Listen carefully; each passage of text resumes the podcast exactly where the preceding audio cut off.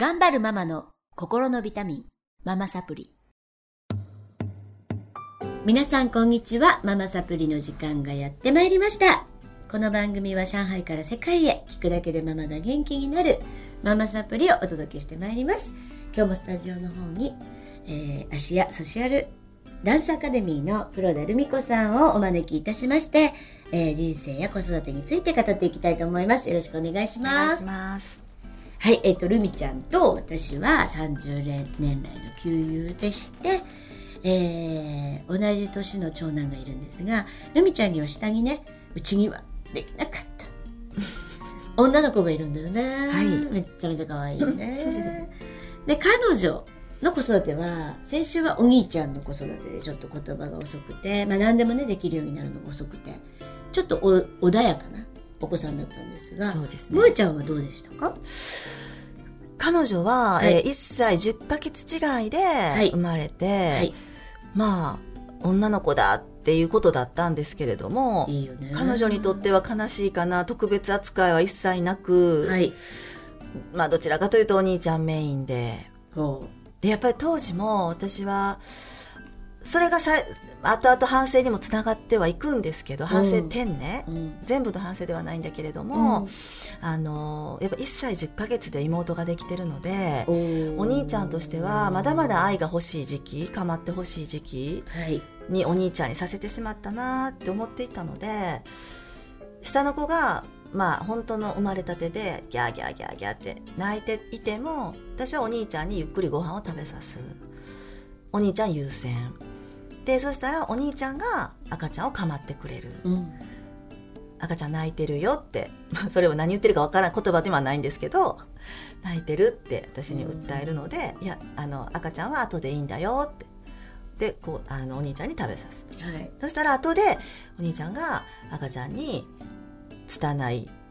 あのではあるけれどもミルクをこうあげようとしてくれるっていう、そのお兄ちゃんが妹を思ってくれる流れにしたかったということで、やきもちを上の子に焼かすようなことがちょっと嫌だったんですよね。うーん、あ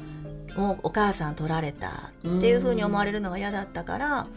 まあちょっとお兄ちゃん優先、うーんで、まあ当然その赤ちゃんの時っていうのはその妹も気づかないわけで、なんか手が空いたらお母さんがおっぱいくれるぐらいの感じだったと思うんですけど、いっさいとかになってきて一緒にこうお兄ちゃんと遊ぶ出すようになると、もうお兄ちゃんと一緒に遊ぶから、うん、私が特に特別その彼女にあれしてあげたりこれしてあげたりっていうこともなく、気がつけばもうお兄ちゃんとずっと遊んでる、うん、幼稚園も気がつけばお兄ちゃんと一緒にいて、うんはい、女の子なのに、うん髪の毛を言ってあげることもなく、うん、お兄ちゃんと一緒に幼稚園に行かせる、うん、そしたらある日年長さんの時に彼女がずっと髪を伸ばしていたけど、お母さんがもう三つ編みしてくれないんだったら短く切るって言われたんですね、うん、待ってたのかと思って、うんまあ、それでも私はとても不器用だったので、編み込みとかしてくださって、ねうん、あのされるお母さんも周りにはいましたけど、うんそして彼女はずっとそれからショートカットほぼなんか結局女の子らしい、うんうん、女の子には小学校になっても中学校になっても、まあ、まあ女の子なんですけどね、うんうんうん、うんなんかもう少し女の子として構ってあげたらよかったかなっていう、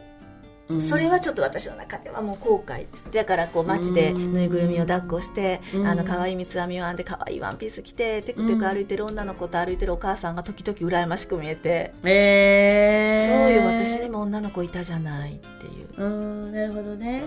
い、でも私それって聞いてて思うんですけど、で今ねあのパティシエの勉強されてる、はい、でそういう女の子らしいことを始めたのもそういうことが原因だったんじゃないかとかね、うん、あのそういうお母さん多いと思うんですよ。うん自分の育て方でこうなっちゃったんじゃないか、まあよくあるのが、えー、真ん中だから愛が、ねうんうんうん、かけてもらえなかったからすごい自立が早かったよねとか、うん、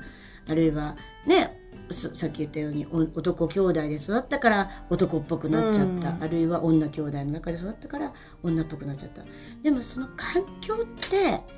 うん、と子供が生まれ選んで生まれてきてるんですよ。うーんだからもう人生のシナリオは決まっていて、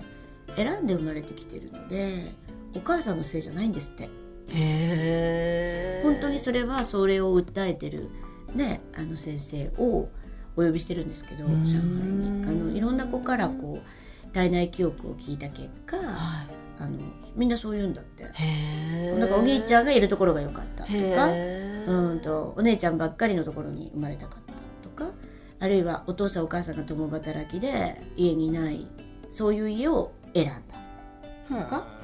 うんうん、身体障害の子もそうなんですって、うん、持って生まれてきたのはお母さんと一緒にいるため、長くに障害を持って生まれてきたとかっていうらしいんですね。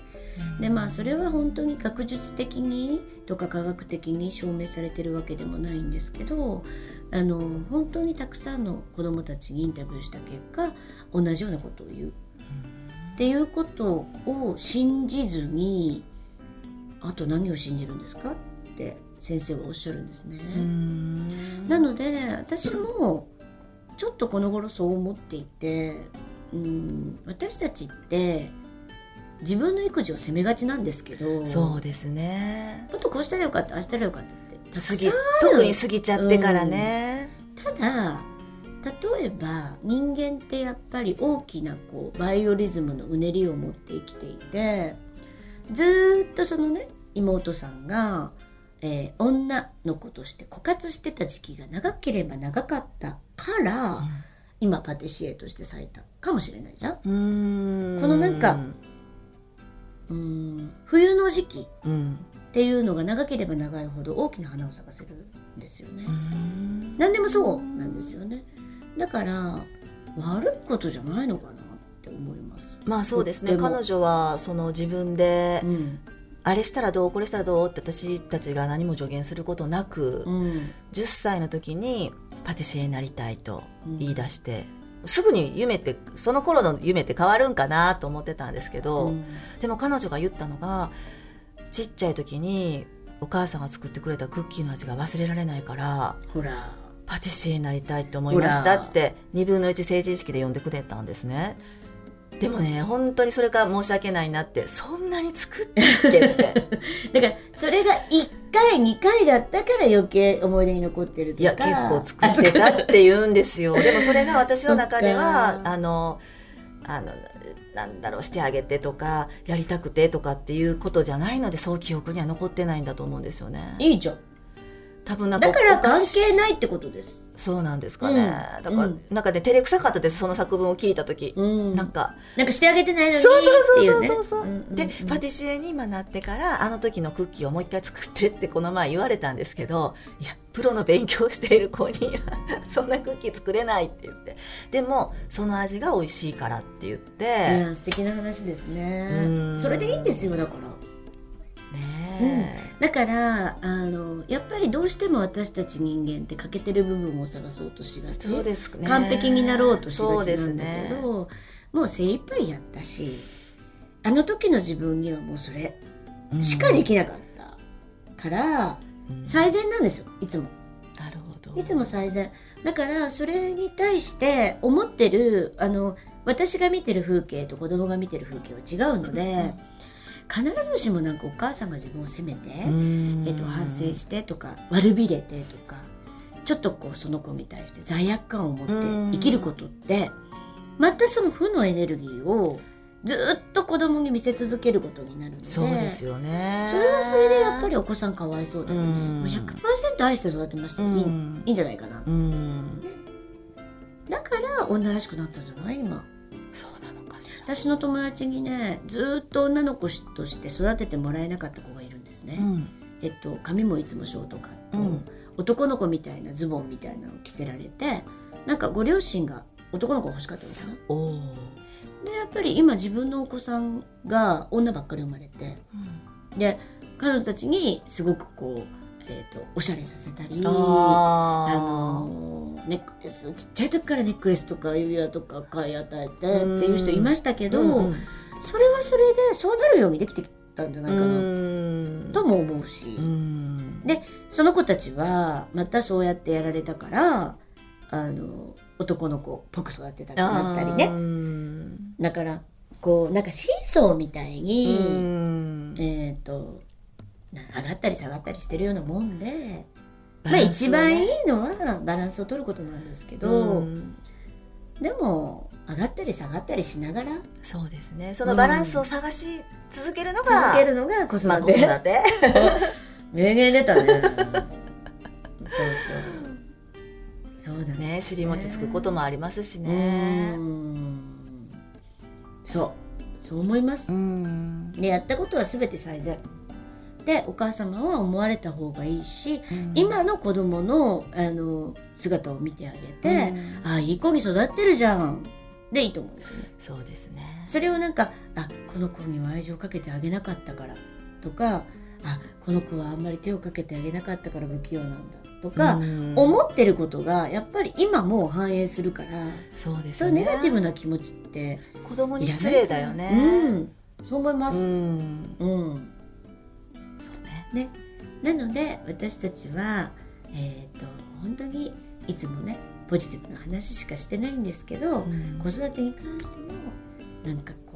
う黒歴史みたいなものはいっぱい私もありますし、いっぱいあの時入ってあげたらよかったとかってあるけど、うん、思ったところで仕方がなくて、うん、でも今いいように育ってるのでまあいっかまあいっかということでえー、と楽しくね、うん、やっていけたらなって思います。そうです ね, ねということでよん週にわたり、はい、えー、ルミちゃんとお届けしてまいりましたけれども、またね芦屋に帰られたらダンススクールの先生として、はい、で私は子育て講座あの、まあ、セミナー講師として頑張っていくわけなんですけど、またどこかのね人生のね、はい、接点で何か交われると思うし、うん、あのご一緒できたらなと思っております。よろしくお願いします、はい、今日はあ今回は本当にありがとうございました。また次週も楽しみになさってください。さようなら。さようなら。